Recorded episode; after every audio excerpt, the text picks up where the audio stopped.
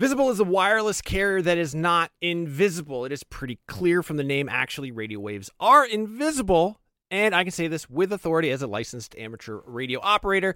That being said, Visible won't be giving you the power to see light outside the visible spectrum. It's actually way better because having that ability would make getting around very difficult and distracting. What you do get with Visible is unlimited 5G data powered by Verizon. You get one line of wireless, just $25 a month, which is great in these times of economic uncertainty. That is one line for $25, taxes and fees included. So, whatever you're doing at this moment, please stop. Switch immediately. Now, monthly rate on the Visible plan for data management practices and additional terms, visit visible.com.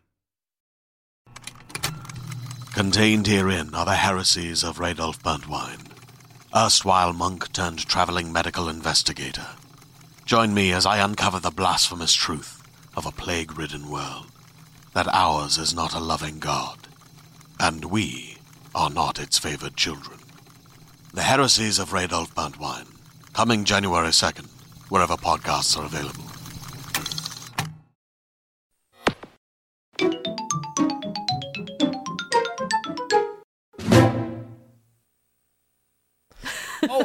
Uh, hi everybody! Welcome to a cursed episode of Nintendo Voice Chat. This is episode 645. I am your host, Seth Macy. With me today is industry legend Kat Bailey. I don't know how we actually managed to start recording, but we're doing it. I'm really Everybody, confused. we got this. Uh, he wasn't even supposed to be here today, Peer Schneider. I am Jeff Vega today. the And evil general. The hero, Vega. the hero that we need. yes. Uh, and holding a Kirby, I believe it is Reb Valen. I am here with Warm Kirby, Warm Kirby. Now, My what new makes Kirby so coworker, warm? new re- Cats- ace reporter our- our- on our- IGN.com. our new reporter who plugs in via USB and gets very Get warm. So you here. hug him and he's cozy. That is well. That's the we're changing the topic of the show again. The Warm right. Kirby. Warm Kirby Warm Kirby. review, ten out of ten. There's nothing wrong Yep. with him at all. Amazing. Uh, actually, we're going to talk about Fire Emblem Engage. None of us have actually played Fire Emblem Engage. so there you go. But Brendan Graeber did review it, gave it a 9 out of 10 on IGN.com. Go out, check that review. However, none of us have played it yet, but we all have thoughts and feelings. Peer, I would like to start with you because you are a little bit of a, uh, a Fire Emblem aficionado. Uh, I think that's fair to say. Are you looking forward after reading the review, after reading the details, 9 out of 10 on IGN.com, are you looking forward to playing Fire Emblem Engage? You don't even know how much. Like when, when you were saying none of us had, had played it, it sounds like we're aloof about it. That's absolutely not true. Oh, yeah, no, it's just because it hasn't come out yet. That's right. We're not the reviewer of the game, so there weren't enough codes to go around for us to play it ahead of release. But I am going to buy it the moment it's live in the eShop. I am so excited to play it, and many different reasons. I, you know, I think I talked about this on the show before. I accidentally discovered Fire Emblem when I lived in Japan. I just picked it up because it said Nintendo and the box art was cool, and I absolutely just got lost in this game and and kind of couldn't couldn't believe how I never how, how I never knew about this this franchise uh, before. And then I proceeded and played every game in the series since, and. um I am. I watched trailers for this. I watched footage of this. I watched uh, and and read Brendan's review, and it feels like we're doing a little bit more of a classic Fire Emblem game where some of the social elements that you know we we, we liked in Three Houses got kind of like shrunk a little bit, which you know I'm ready for that. I really love the strategy gameplay. I love it when Fire Emblem is a little faster paced and doesn't take too long to tell its story. That's not to say that I didn't really like. I, I really liked Three Houses and I loved all the social elements, but it's also these sort of if every game was like that, I would get bored with it. And so I'm happy that there's this sort of variation. Um, I don't want all my Zelda games to be the same either, and I, I couldn't be more excited for this one. So you're saying Fire Emblem Three Houses is for babies? No, I really like that. Oh. I, I think it's uh, it's just kidding. It, it was such a such a fantastic game. I really really liked it. But um, I uh, it's like Animal Crossing. If Animal Crossing came out every two years, I think I would be a bit bored unless something fundamentally changed, right? Because you you understand the loop, and you know with this sort of the hub world in the Fire Emblem games getting bigger and bigger and taking up more of your time and becoming more important to the development of your crew and the relationships. uh, you know, it, it does feel like if we went down that exact same route and it was again like you know a- Fire Emblem, a Fire Emblem Hogwarts or something, I'd be like, I feel like I've played this before. So um, I do love the duality. I do love the returning characters here. I'm obviously a obviously big fan of of Marth and Friends, and uh, I hope it is as fast paced and and uh, well executed as uh, a game like Mario and Rabbids, or you know our our recent uh, uh, uh, Marvel game that we got in in the turn based strategy genre. What was the? uh Did Brendan mention how long it took him to beat it? I'm sure he did. I'm completely. I forgot. You got a how long to beat? Find They, out. they're usually like 40, 40 hour games, but yeah, I- uh, how long to beat info isn't up yet because it has to be released first for us to display that. But yeah, Very cool. Kat, uh, are you looking forward to Fire Emblem Engage? I mean, yeah, I was a little bit on the fence for a while about it because it seemed to me to be a little bit of a gimmick, uh, bringing back all of the original Fire Emblem characters. I put a lot of hours into Fire Emblem Heroes, and I really enjoyed it at the time, but I wasn't sure if I wanted something kind of in that vein, very fan servicey. but reading the reviews tells me that I think that it's a nice little change of pace from Fire Emblem Three Houses, especially on the battlefield. I love that they're bringing back the the weapons triangle because I missed that in the last one. Yeah. as much as I loved Fire Emblem Three Houses, I thought the actual action on the battlefield got to be a little bit of a grind, especially in the back half of the game.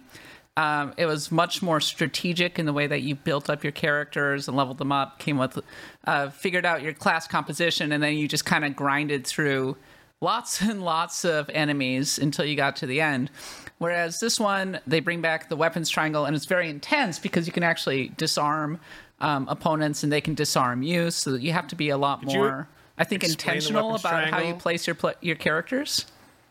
As I was gonna say, could you ex- like maybe a little brief overview of the weapons triangle for those of us who are not familiar? It's Me- like rock paper scissors. So basically, oh hell yeah, I know that game. There's a lance, there's an axe, there's a sword. Sword beats axe, axe beats lance, lance beats sword. Yeah, Good old It's rock. The spear has rock. reached. Exactly. The axe cuts the spear in half. Like if you visualize it, it's similar Yeah. to you know fire, water, elementary strength uh, uh, strengths in in But role playing games. Yeah. And there's other aspects as well, like the bow can shoot down a Pegasus. Like that was an ele- aspect in Three Houses Just like as in real life. Yeah. Yeah, if you're flying, you're vulnerable to arrows. So it, it all makes sense. But what Mm-hmm. it creates in the game is this sort of tension, right? Like if you screw up and you put your spear guy, you forget to move your spear guy out of the way of an axe attacker, you're fretting, right? Like you're hoping that that's not the end for the character. And if you play Fire Emblem the way it should be played, uh, with Wow. permadeath, Gatekeeping. Um, That okay. no, like for me, that's I've always really loved that way, and I've you know I have That's a shortcut to up on it, restarting yeah. the mission. Uh, I I just I just love that sort of threat looming over you, and I you know it sucks when you're replaying a mission that's two hours long, but it's still fun. Um, yeah, I, I love this kind of element of tension. Look how good the art looks. Yeah. look really Uh. It doesn't sound like the art, the story as much, but Fire Emblem stories can be a little variable in their actual quality. Mm-hmm. It's uh, kind of going back to where it was. I think Three Houses' strength was definitely its story, and. Um, for people, and I think Fire Emblem Three Houses, as a result, brought in a ton of new fans. And I think maybe those new fans are looking at Fire Emblem Engage and side eyeing a little bit. But I'm also not, I don't have a problem with a series taking a different approach, trying, uh, maybe going back to its roots a little bit, celebrating its history. I don't think this means that the Three Houses approach is dead forever. Um, and I think that Fire Emblem Engage should be enjoyed on its own merits. Okay. Reb, you got in trouble online for Yeah, saying God. what you thought. yeah. Uh, never you- do that. you- I was First gonna was say, are you willing to it's relive this. that? But No, so I I had a very mild take, I thought, which was that hey, these reviews look I- great. It it's a mild like take, It's, yeah. It looks like it's really fun for the hardcore tactics nerds. I think it's probably not for me, and that's okay. Like I hope I hope everybody who's into this has fun. That was my take, and a bunch of people decided to come be weird and accuse me of being a fake Fire Emblem fan. Which look, I am a newer Fire Emblem fan. I play. I, I've talked about this on the show. I played Shadows of Valencia and liked it fine. Uh, and then I got really, really into Three Houses. I put so much time into Three Houses, and I'm one of those people. Kat was talking like I like I said, I'd played Shadows of Valencia before, so it wasn't my first Fire Emblem, but it was like the one that. and a pretty core Fire Emblem. But I, I uh, might add Three too. Houses was the thing where I was like, oh. Okay, now maybe I'm really into Fire Emblem. Like maybe this is okay. a series I'm super This is digging. it. Well, this Um, is going back to Echoes Valencia. This this Right. one is kind of going back more towards that like, gameplay. I like tactics games. Like I'm, Mm-hmm. I'm still playing Mario Rabbids Sparks of Hope. Uh, I played Floppy Knights last year. Like I, I like tactics games. I'm not a person who's anti-tactics games, but I like. I like softer tactics games. I like tactics games that have like other things. So I really liked the character customization and building your your little school Mm-hmm. elements. Uh, I liked all of the tea parties and the socialization and the romances and getting to spend time with the characters and watch the monastery evolve. Like I really liked that on top of the tactics stuff. And like I think I would probably have a really good time with this. It sounds like it's really good, uh, but the fact that it has a weaker story and the fact that it doesn't have as many of those elements means I'm like You less can go fishing though. yeah, I'm, I'm less interested than I was, and so I'm. It's not a. It's not me looking at this and thinking, oh, I would hate this. It's me looking at this and thinking, you know what? It's gonna be. I I don't remember how long either it was said to be, but yeah, like like many hours long. And there's so many other games out there right now. I think I'm gonna watch my partner play it and play something else, and that's like okay. I'm super Totally. stoked for the people who Yeah, are excited is for this. It's normal It's normal. That's normal behavior. It's fine. Um, and I'm, I'm, I, I really, I agree with what you two have said about the it being good that the franchise gets to do two different things. Like, I love that there's two kinds of Zelda game. There's top down, very dungeon puzzle oriented, and then there's kind of this more open 3D adventure sort of thing. I love that those two things exist simultaneously, and I, I hope that after this, uh, we get you know, here in like two, three, four years, we get something that is more in the vein of Three Houses. And then I hope we get more things like this for the more like hardcore people. I hope we keep getting many different kinds of Fire Emblem for all the people who enjoy things, and especially for all the people who came in with Three Houses and like a softer Fire Emblem. I'm Yep. glad it all exists. Please enjoy. It looks really fun. Yeah, I think the comparison to the Zelda franchise is is apt because like I would not miss a Link's Awakening reboot, but I also love the direction that Breath of the Wild has Yeah. taken, right? Um, and then I'll I- I'll say that the difference between this Fire Emblem and, Awa- and Awakening or Three Houses is probably not as big as the difference between Breath of the Wild and True. Link's Awakening, right? They're much closer together. From what I've seen, I've I've seen this game uh, played in the office before it came out. Um, the UI is awesome. The just and and this is something about Nintendo So and and some of its partners like Jupiter who were making the Picross games. Like they they really think about the control UI and the menu systems ad infinitum. They just kind of they they tweak them until it feels right. And every time I've played like an Advance Wars or a uh, a Fire Emblem clone, and I'd move the unit, I'm like, oh no, why do they make you go to the bottom to finish the move? Or like they they would like hide an option that you would use all the time and make it kind of harder to select, or they won't automatically show you the range of the character, or some stupid thing like that. And then you go back to Fire Emblem, you're like. Ah, thank you. You know, it's just and and this one this one seems like it's it's even better. And can I just talk about the graphics for a hot Mm-hmm. second? Yes, af- please. after all the discourse about how Nintendo Switch is totally washed, the graphics are absolutely garbage, we have what seems like a very lovely looking game. Every time I watch the, the battle sequences, the story sequences, I'm like, this game looks great. Yeah. Uh, and it just shows to me what really strong art direction can mean for a game on Nintendo Switch. No, it's not nearly technically ambitious as a, uh Pokemon game. Sure. Um, it's not an open world game, it's a top down tactics game. So they're going to have an easier time of it. But honestly, I think the art direction, just in general, is so much better than either of the Pokemon games that came out last year. Yep. Yeah, Yeah, it's real pretty. I think I agree with you 100%. God, I just wanna play nice. it. It's, Yeah. it's beautiful anime boys and girls uh, showing their navels. And want to see It's that? very yeah, important so that in battle. Very important It in is battle. I extremely know. important. It's important to Uh, be very hot while you're fighting. I'm gonna put this to the audience: what the over under is on me uh, playing this more than three hours and deciding it's not for me. Did Uh, you play Three Houses? I played Three Houses and it wasn't for me. How you on like However, Rabbids what- or or What I'm not, a, was not for I've you? said it a million times. I'm not a strategy RPG guy necessarily, Mm. but uh, I think it was the social stuff in Three Houses that I Okay. didn't like as much. Oh, Because, interesting. Uh, Valkyria Chronicles Four, I loved like just battling in that game. Like, Yeah. I really Interesting. enjoyed that. So And and to those who are, you know, like if you're on the fence and you're asking, is this game for you? Because that's a really valid question. Like a review is never gonna be able to 100% tell you whether the game is right for you. It's just the experience of the reviewer, and Brendan really Yes. loved it, right? But it's like I would approach it with like if you've tried a game like a Tactics Ogre or even you know any of the isometric turn-based uh, strategy RPGs, they're a little bit more fussy. They require you to kind of determine which direction you face at the end of the turn, right? Because they have systems where if you get attacked from the back, it causes more damage. And like Fire Emblem and Advance Wars are a little different in that the their abilities, the the characters' abilities matter, and you know in Fire Emblem you can upgrade them and change them as well. But it's like it's not as fussy about the little details of like which way you face and all of that stuff. So. um I think you know if this is your first game, give it a try. Like in, in that genre, I, I think this this might be the right one. Yeah, I think it's also true. I mean, you can kind of do what I'm doing if you're on the fence. Like, if you don't have a whole lot else to play right now and are just curious, like, give it a try, see if it's for you. Mm-hmm. But if you have 20 other things that you're really excited to play and you're not really sure about this one, it's okay to go play those other things and maybe come back to this later if you really feel strongly about What it. else like, is coming out fine. right now?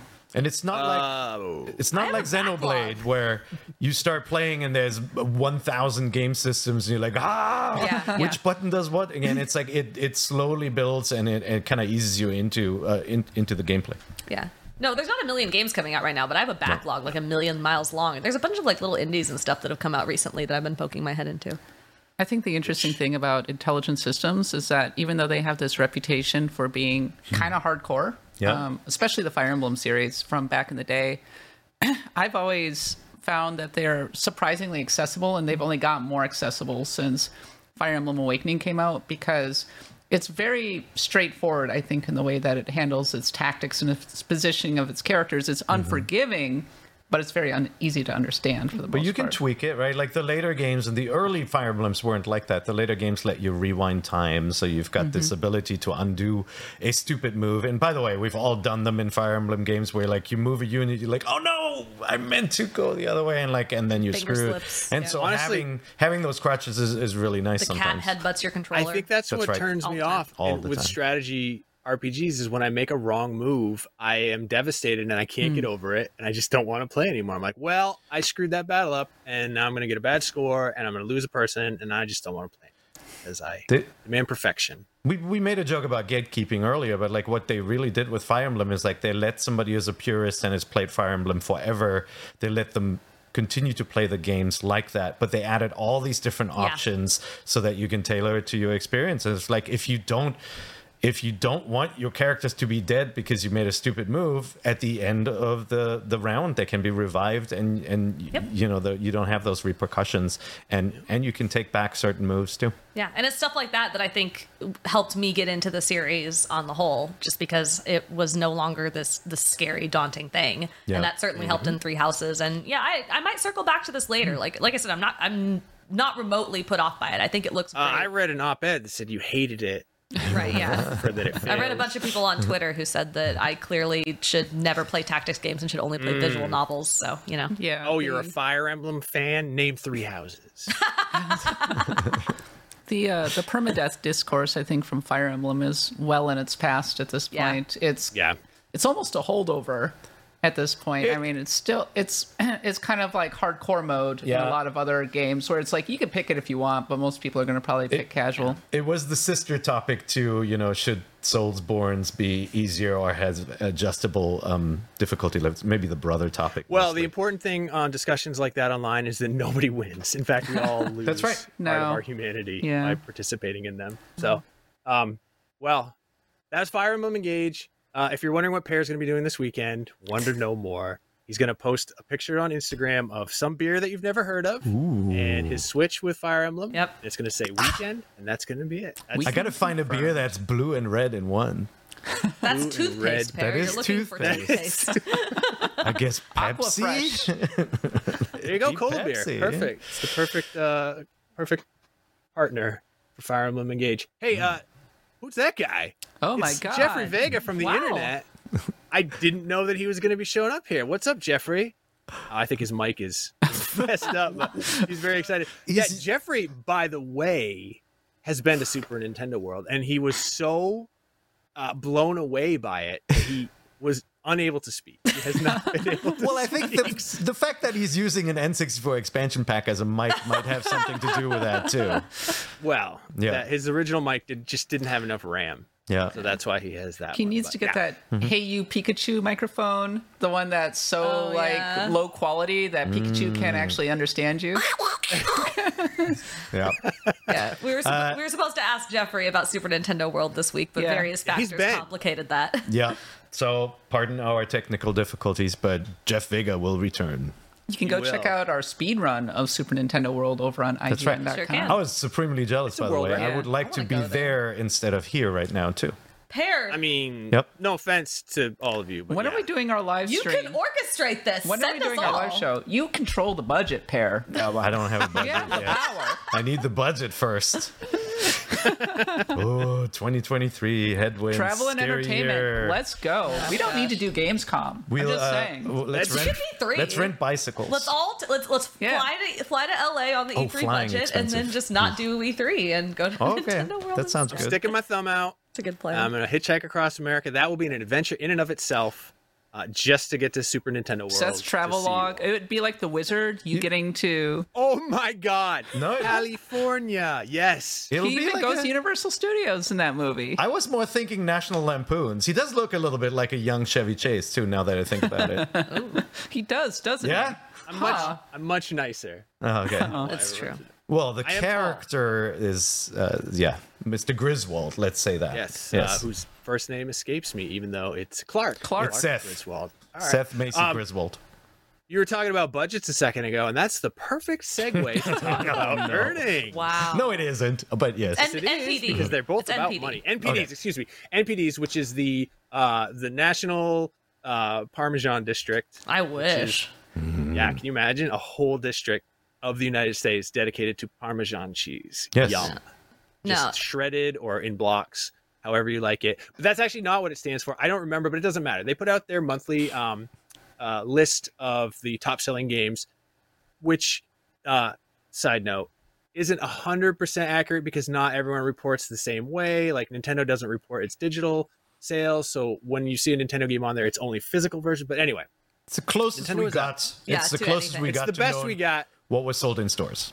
Yes, and so Nintendo did some things. Uh, surprisingly to no one, Mario Kart 8 still continues to do well. But Reb, you actually wrote an analysis of this, so you can speak to this with an expert voice, whereas I am just talking out of my shoe. Yeah, so the list the list we have up right now, if you're watching this on video, is the December top ten selling things. And I didn't talk about that too much because it's pretty it's pretty straightforward, right? Like like no one no one is shocked to see Pokemon Scarlet and Violet selling bonkers amounts Yeah. of copies. Like we just know this. Oh, that's is that the that that's, s- oh, just that's the Nintendo, Switch. yeah. That's yeah, just Pokemon Nintendo Scarlet and Violet being at the top of the Switch charts is no shocker. Call of Duty Modern Warfare 2 selling the most overall platforms in December shocks no one. Um, No. The thing that I found kind of interesting that I ended up talking about in an article on IGN was what was going on with Mario Rabbids Sparks of Hope. So up with that? Ubisoft had this kind of like emergency conference call like a week ago where they freaked out and canceled a bunch of games that are not they canceled a bunch of games that we've never heard of before and then they delayed skull and bones for like the sixth time uh, but then they also said in there that Ra- Mario Rabbids Sparks of Hope underperformed. And it's kind of the situation where they were acting like they were going to let that and Just Dance 23 carry their year for them. But I was looking into the NPD. And so to be clear, NPD is only uh, US sales and it's dollar sales. And Yes. because Sparks of Hope is on Nintendo platforms, we don't have digital sales. So, and also these are rankings. Like we don't actually get a unit sales number for how many units it sold. So it's all like very relative and fuzzy. But I was looking into it, and Sparks of Hope seems like it did fine. Like it came out in hold on, it came out in October, and it debuted at number six and then held on at number 13 and number 14 in November and December, which I think is fine for like a Nintendo Switch exclusive that is not like a Call of Duty and is in competition with like Call of Duty, Elden Ring, and a bunch of sports titles. Like, and Pokemon. and Pokemon. I mean, that seems fine. But the the context being, I think Ubisoft had such high hopes because they don't have an Assassin's Creed, right? They don't Mm. have their sort of triple A game that really brings in the money and gets investors excited and all of that. And I think they were hoping Mm. this would be it because there was nothing else from Nintendo, like no Mario game, no Zelda game this holiday season. I Is it just because I- it has Mario in it? yeah, I, th- I think they had high Yes. aspirations, or maybe maybe, Maybe they're don't put measuring it by. Rabbids in it. But Kingdom Battle, like, see, Yeah. again, we don't have comparison numbers, so it's it's not possible to actually one to one compare it with Kingdom Battle. But I was looking up how Kingdom Battle did in Yeah. the NPD, and Kingdom Battle, so it, it's a little awkward because it came out at the end of August, but the days that it was out in August uh, were not counted for the month of August for NPD, so it doesn't appear until September, which is an NPD thing. But it it launched it debuted at number five, so it was a little higher than Sparks of Hope's debut in September, and then it just completely vanishes from the top twenty in October, November, and December. Yeah. So it didn't even beat like anything else that was selling during that time period. And granted, 2017 was pretty stiff competition. I mean, that year has Breath of the Wild and Odyssey, but even though it 2017 had a bunch of really big games, it didn't have, I think, the sheer number of enormous big games that we have going on right now. And so, like, it's just it's very weird. Like, I wonder. It makes me wonder what what was Ubisoft expecting for Sparks of Hope? Like, I think hoping more than expecting, right? Like this is a Ubisoft, and I, I actually really like a lot of Ubisoft games. I'm a big Assassin's Creed fan, and I love it when they experiment with stuff like uh, Mario and Rabbids. And like from a Ubisoft, like Activision, were really good at annualizing franchises, like having this sort of steady stream of big AAA games, and then they obviously hit some challenges on the development side, or maybe maybe things were just kind of ballooning out of control. Like when you look at the credits of an Assassin's Creed game, like it's- that's it's it's, the entire country plus a couple other countries mixed together, mixed in, right? It's it's just getting insane, and I think honestly, I th- I think they. um I think the pandemic delayed a bunch of Yeah. stuff, and we're feeling the effects now. And they're kind of off their off their game, and like they don't have their usually kind of fun experiments either. You know, it's Yeah. like, and it used to be that Just Dance was just this money making machine that they would put on every platform. They would still publish it on the last Nintendo platform, like the Wii or Wii U, and it would still make a lot of money. And like I think a couple of things are broken now. You know, Yeah. things things change. So I hear you. It's like it def- it definitely like to say. Ubisoft is in trouble because Mario and Rabbids didn't perform. I think that's nonsense too, No, I- I right? agree. like, I agree. I think they had higher expectations. They thought everybody loved the last game, so everybody, more people are going to buy this one, and maybe that didn't happen. This year, I decided I actually wanted to like follow hockey a little bit more than just the most casual of casuals. So I subscribed to a service that streams all of the NHL to your television. Uh, the Boston Bruins home opener, I went to watch it, and boom, blackout restrictions apply, which I thought was kind of ridiculous because I'm still 200 miles away from Boston, but whatever. Had I had NordVPN, that wouldn't have been a problem. I would have just gone in, changed my settings to another geographic area, and boom, I could have been watching all the Boston Bruins home games like it was nothing at all. So now I have NordVPN and I can watch the home games of my local teams streaming without being frustrated. It's the same thing with like Netflix. It has all these complicated licensing rules, which from one country to another don't really make sense. So something you could watch on South Korean Netflix, you won't be able to watch on the United States Netflix unless NordVPN, boom, switch to South Korea and you're watching whatever Korean drama that you want. I highly recommend you do that. I haven't done it myself, but people seem to enjoy them. And who am I to try to bring down people's enjoyment? Uh, NordVPN, more than just entertainment and sports availability, it's going to protect you, especially when you're traveling, when you're using public Wi Fi. People are trying to get in there, they're creeping on you. Bad actors, people trying to steal your password, your bank account details. Who knows what the government's doing these days? I can't keep track. They're all over the damn place. NordVPN is going to protect you. It's going to protect up to six devices because I know you have at least that many devices in front of you right now that can hook up to the internet. Boom. Fastest VPN in the world. You're not going to get any buffering. You're not going to get any lagging. Uh, it's going to stop your ISP from bandwidth throttling, which they do. That's kind of sneaky, especially how much you're paying those guys. There's threat protection to protect you from viruses and malicious malware and whatever else. Uh, um, unsavory actors are out there. If you want to get the best discount off your NordVPN plan, go to nordvpn.com slash Nintendo VC. That's nordvpn.com slash Nintendo VC. Victor Charlie.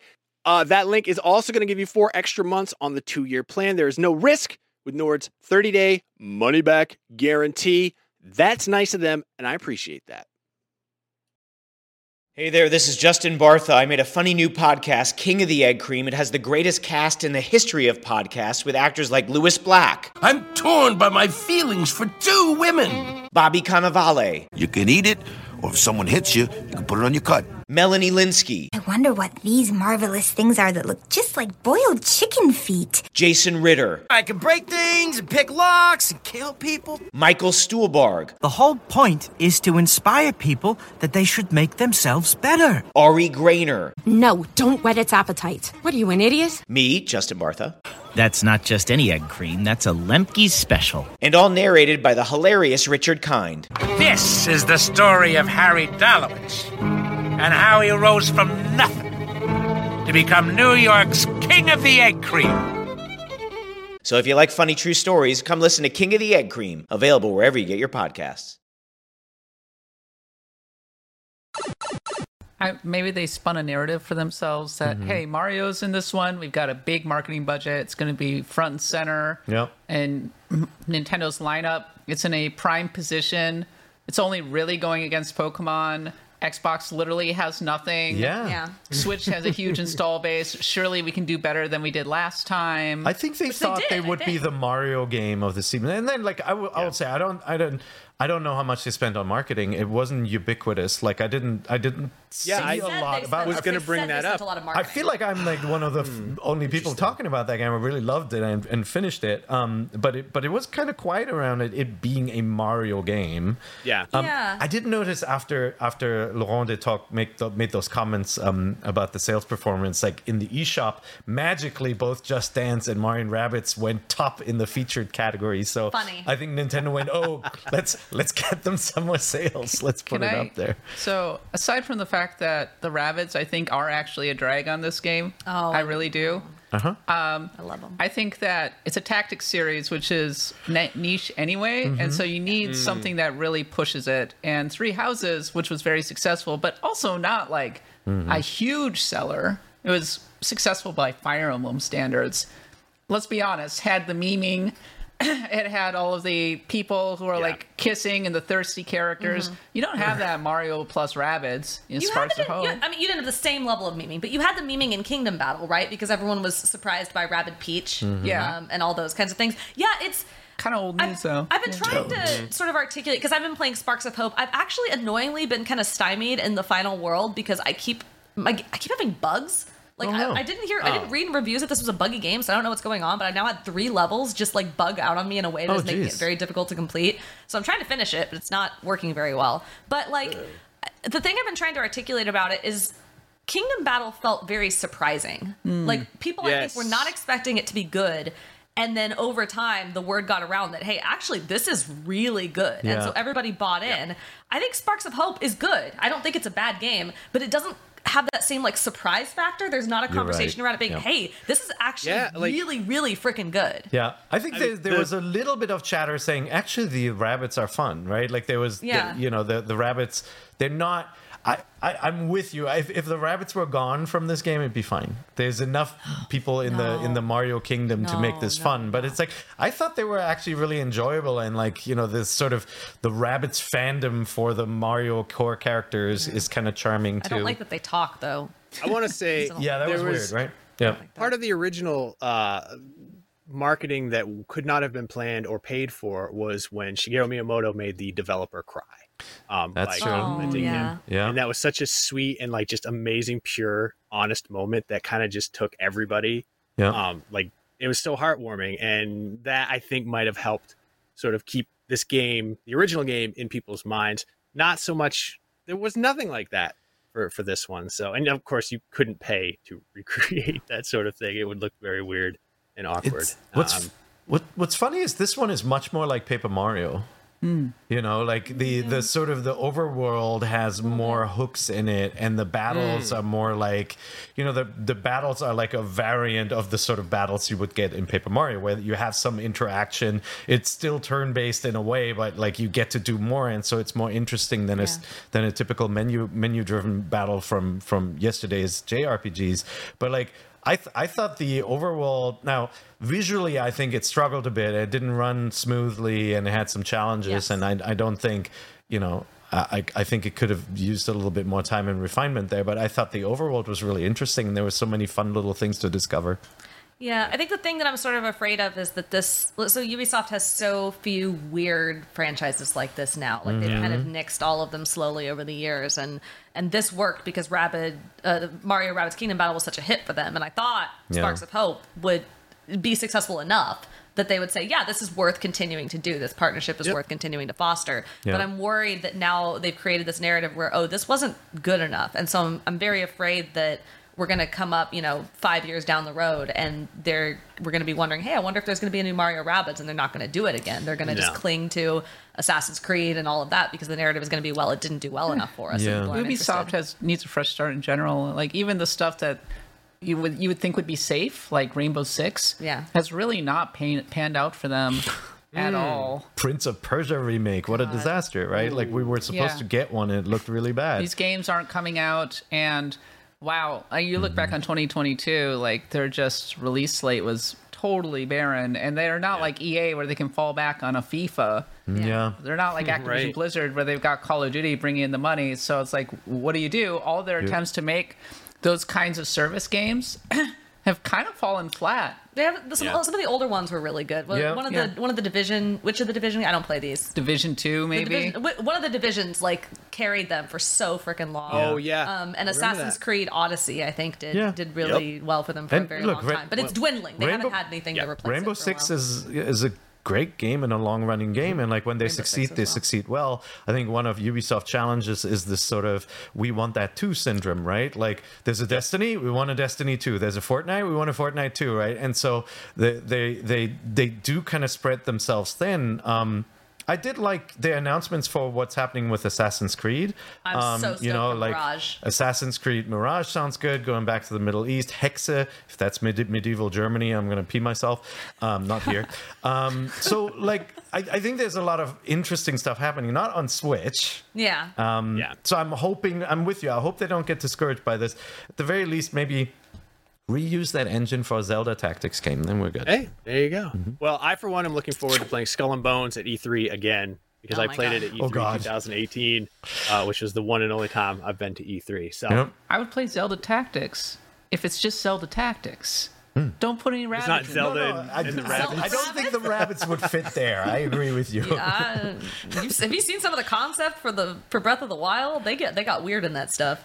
It's true, they did. I want Child of Light back. Remember Child of Yeah. Light? That was cool. That was an Back when they amazing did game. and that was on the Switch, if I remember right. Yeah. By the way, it was Ghost Recon, not Rainbow Six, that I was thinking. Oh yeah, yeah. That one was kind of a flop. And I- we talked about Rayman that I not fell that off long ago too. Ghost Recon, um, and and Far Cry I never finished either. So I do like I to say I How did the finished Assassin's Creed do? games is an understatement. Thought all about Far Cry I just 6 that that even came out. Boy, that last get, year. those games got stale. I, I have an entire rant did. about Ubisoft uh, as But- a, a non fan, but I'll save it for another time. But also, to be fair, like I feel like we've seen the Ubi- Ubisoftification of open world games. Like even Breath of the Wild does Ubisoft elements Towers, of yeah. like climbing the tower and stuff. And like, yeah, it's that was really novel and unique and very Ubisoft. And now it's everybody.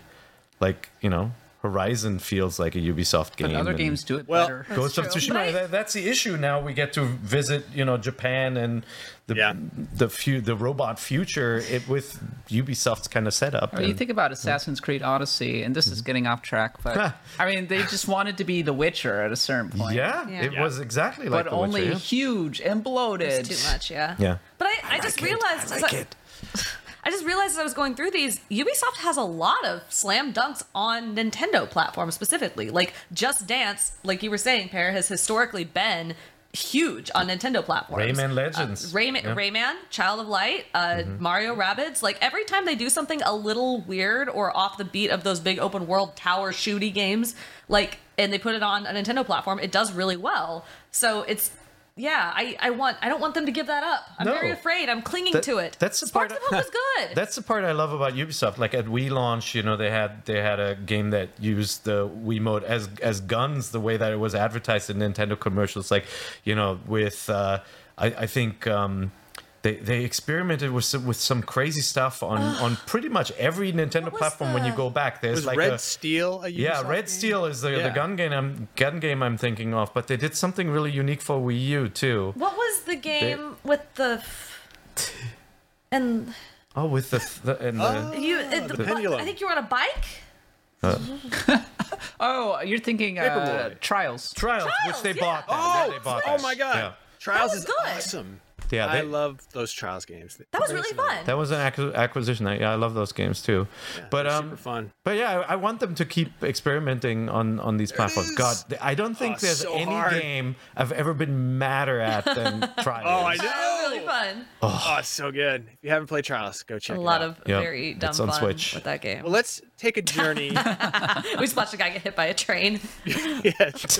in trials. in trials, very in a game, entertaining. a video game. In the game, yes, not in real life. Um, let's take a journey to the Miiverse. This is the segment of the show where we talk about what's going on in our real lives, uh, video games or things that we want to talk about. Uh, Reb, you had something you've specifically wanted to call out for the Miiverse this week. You mind, please? I did. Um, so in there to is a world. rumor going around that I have absolutely no information on, cannot confirm or back up in any way. It's just gotten people talking, which is why I want to bring it up. That Baten Kaitos is coming back. Folks, let's bring Baten Kaitos back. That game slapped. It was so good. There are thousands of people, Reb, right now saying, Thousands. "What the heck is Literally that tens of people are like, "Yeah, Rev, let's There's, go." Yeah. there's some card RPG Kaitos. fans going. They are "Woohoo," stoked. right now. Eternal Wings and the Lost Ocean is this bizarre GameCube game that takes place on these sky islands, and you play as the guard. You don't play as the, the guy. You play as the guardian spirit of this guy named Kalas, who's kind of a jerkwad. Uh, and he's he's just he's got this like revenge mission that he's on, but it ends up intersecting with this woman who's got a, a big save the world quest. Uh, there are elements of this game that are very not good, like the voice acting, uh, and I think people. Have, I love bad voice acting it's in video games. pretty. actually. There's a couple voice actors in there who are really good, and then everything else is just atrocious. Anytime a child speaks, I want to remove my ears and just pop them off my head like a Mr. Potato Head. You haven't had children yet because I Um, it's- want to remove my ears when my kids talk too. um, but but like, and and the plot is kind of there's po- there's moments in the plot that are really good, and then the ending is like very cheesy. It has what I think is one of the best twists in video games at the midpoint, which I will not spoil for people because if they do remake it, I want people to experience it because it's so cool. But if you know, you know. It has an incredible soundtrack. Uh, Motoi Sakuraba of Dark Souls, Golden Sun, many many other things fame. Absolutely Valkyrie banger Profile. soundtrack. Yes, banger soundtrack from that guy. Um, and it has this card battling system that is really like I, I, there, there's problems with it. Like you can pick it apart and critique it, but it's really cool the ways in which like the cards interact.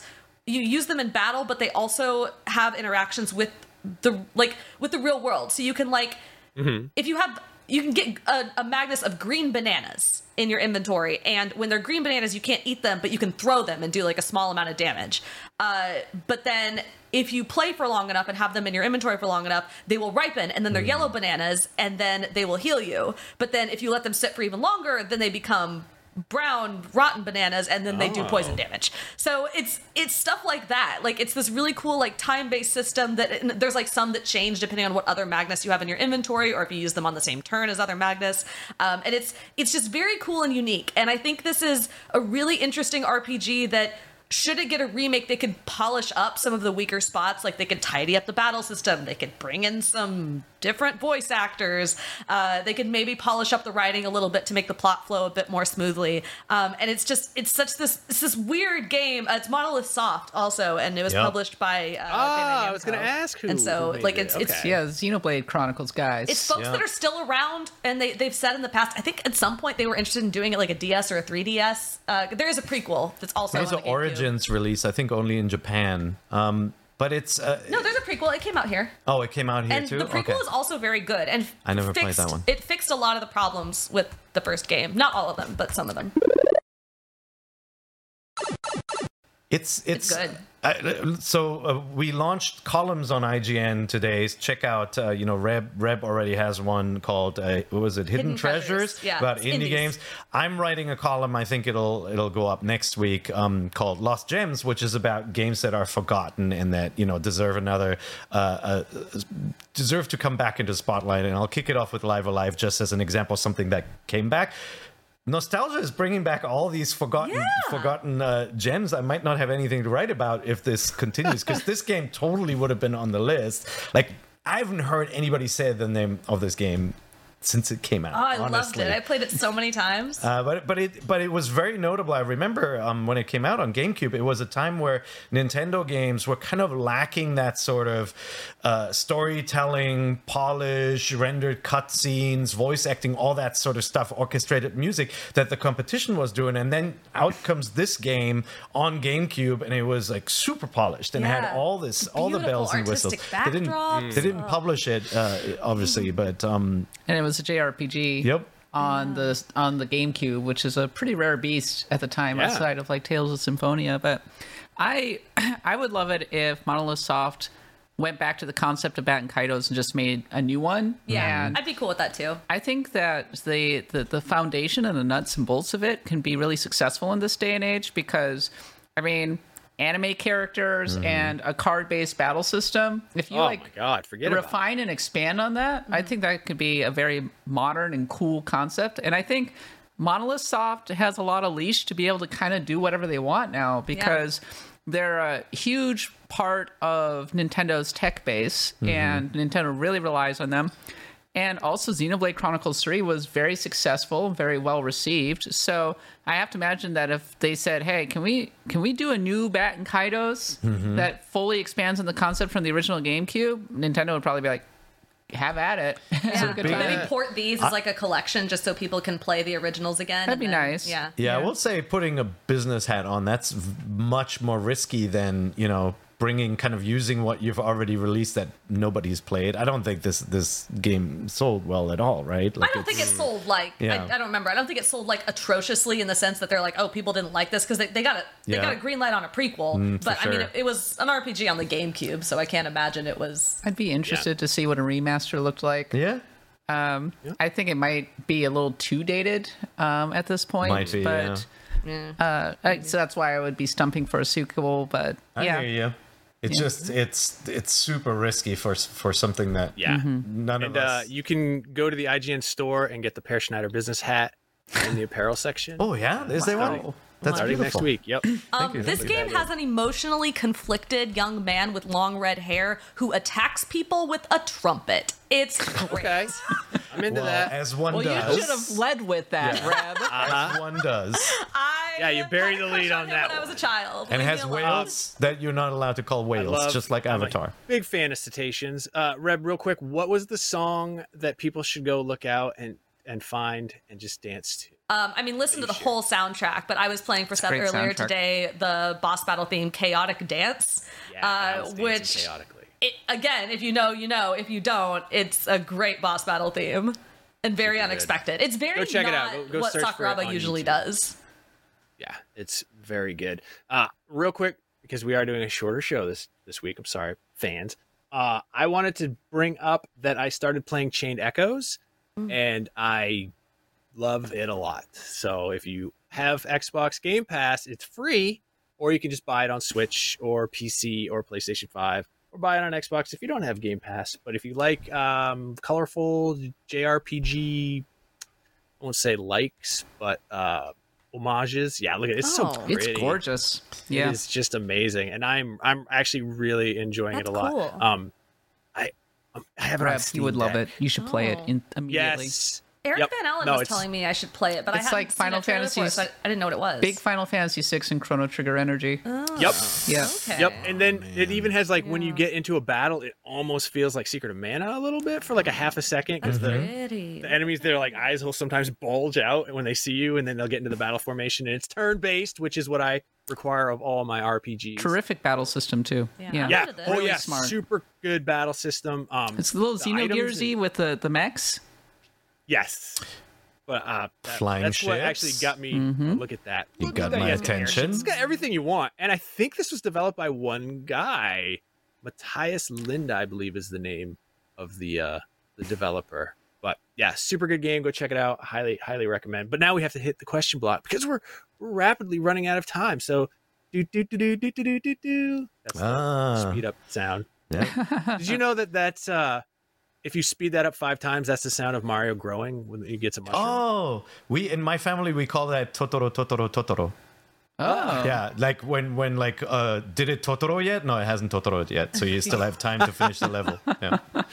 Wow, we just learned about the Schneider House rules. Mm-hmm. That's for right. The, Super Schne- Mario. the Schneider That's House very rules. Great movie. yeah, the one person got that. Thank you. cool. Me and Floor Guy. Okay. Floor, guy, guy? is Seth Macy this week. Floor guy. It's me, Floor Guy. Uh, okay. Um, real quick, several people announced, or excuse me, asked, when are we getting new Super NES and or NES or N64 games?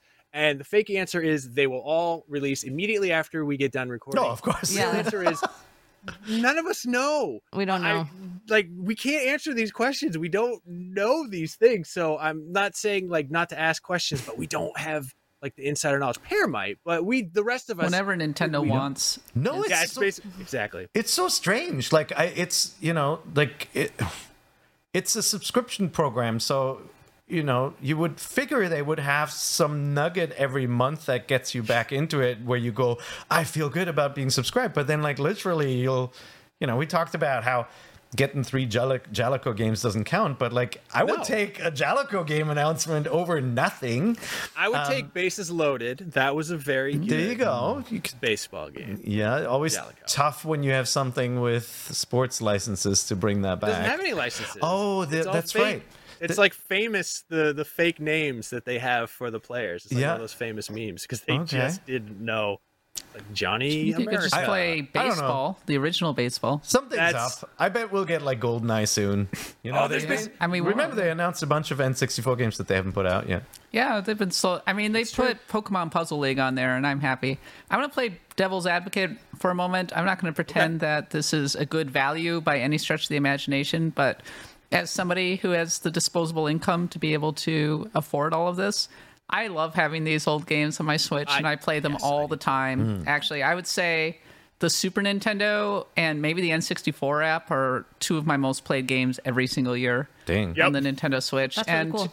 that's just me. I like old games now at this point. So I spend a lot of time playing Super Mario All Stars, which is also on this thing. And there's a lot of obscure games like uh, Panel de Pon, Yeah. uh, Puyo Puyo. Uh, I already mentioned Pokemon Puzzle League. Uh, I think um, Paper Mario's on there, so you can play that. A lot Super of Mario, Nice. is, Super Mario RPG is not yet. No, but there, Yeah. there, you're right. There's there's great stuff on there, but like, w- w- you know, we're used to subscribing, like being fed by the companies that we subscribe to, right? know, like, if you turned on Netflix and it was always the same thing, you'd be like, mm, "Do I need this this month?" And like, I do feel like, not to be ungrateful, like we got new Mario Kart levels as part of the subscription, but they asked us to pay more for a higher tier of games that Yeah. include Genesis and N64, and I don't feel fed.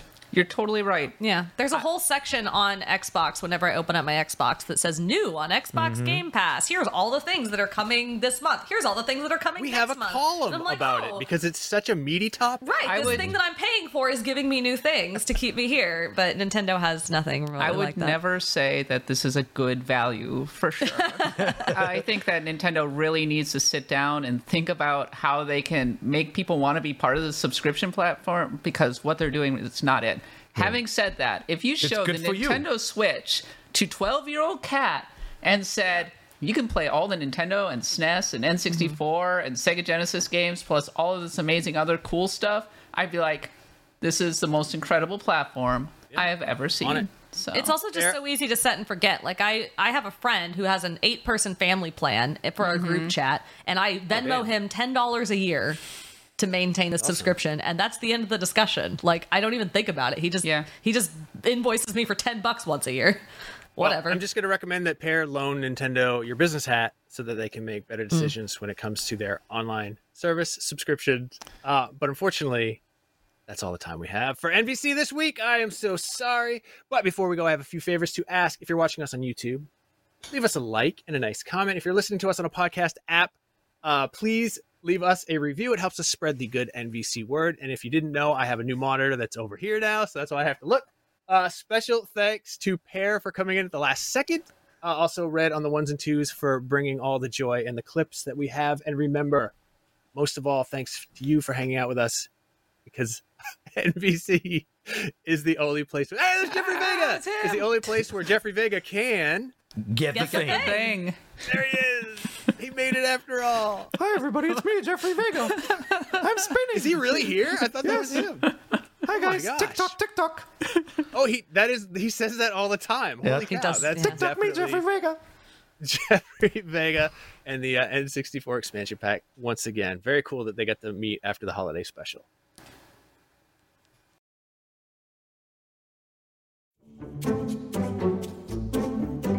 Some of the best content for kids is both entertaining and educational.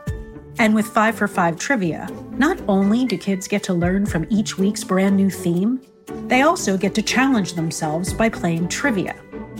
A Parents' Choice Foundation Silver Award winner, this fast paced trivia podcast is perfect for kids ages 6 to 12.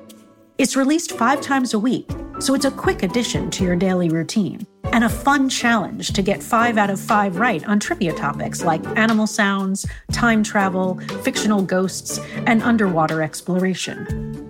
So get your high fives warmed up and check out Five for Five Trivia, available wherever you listen to podcasts.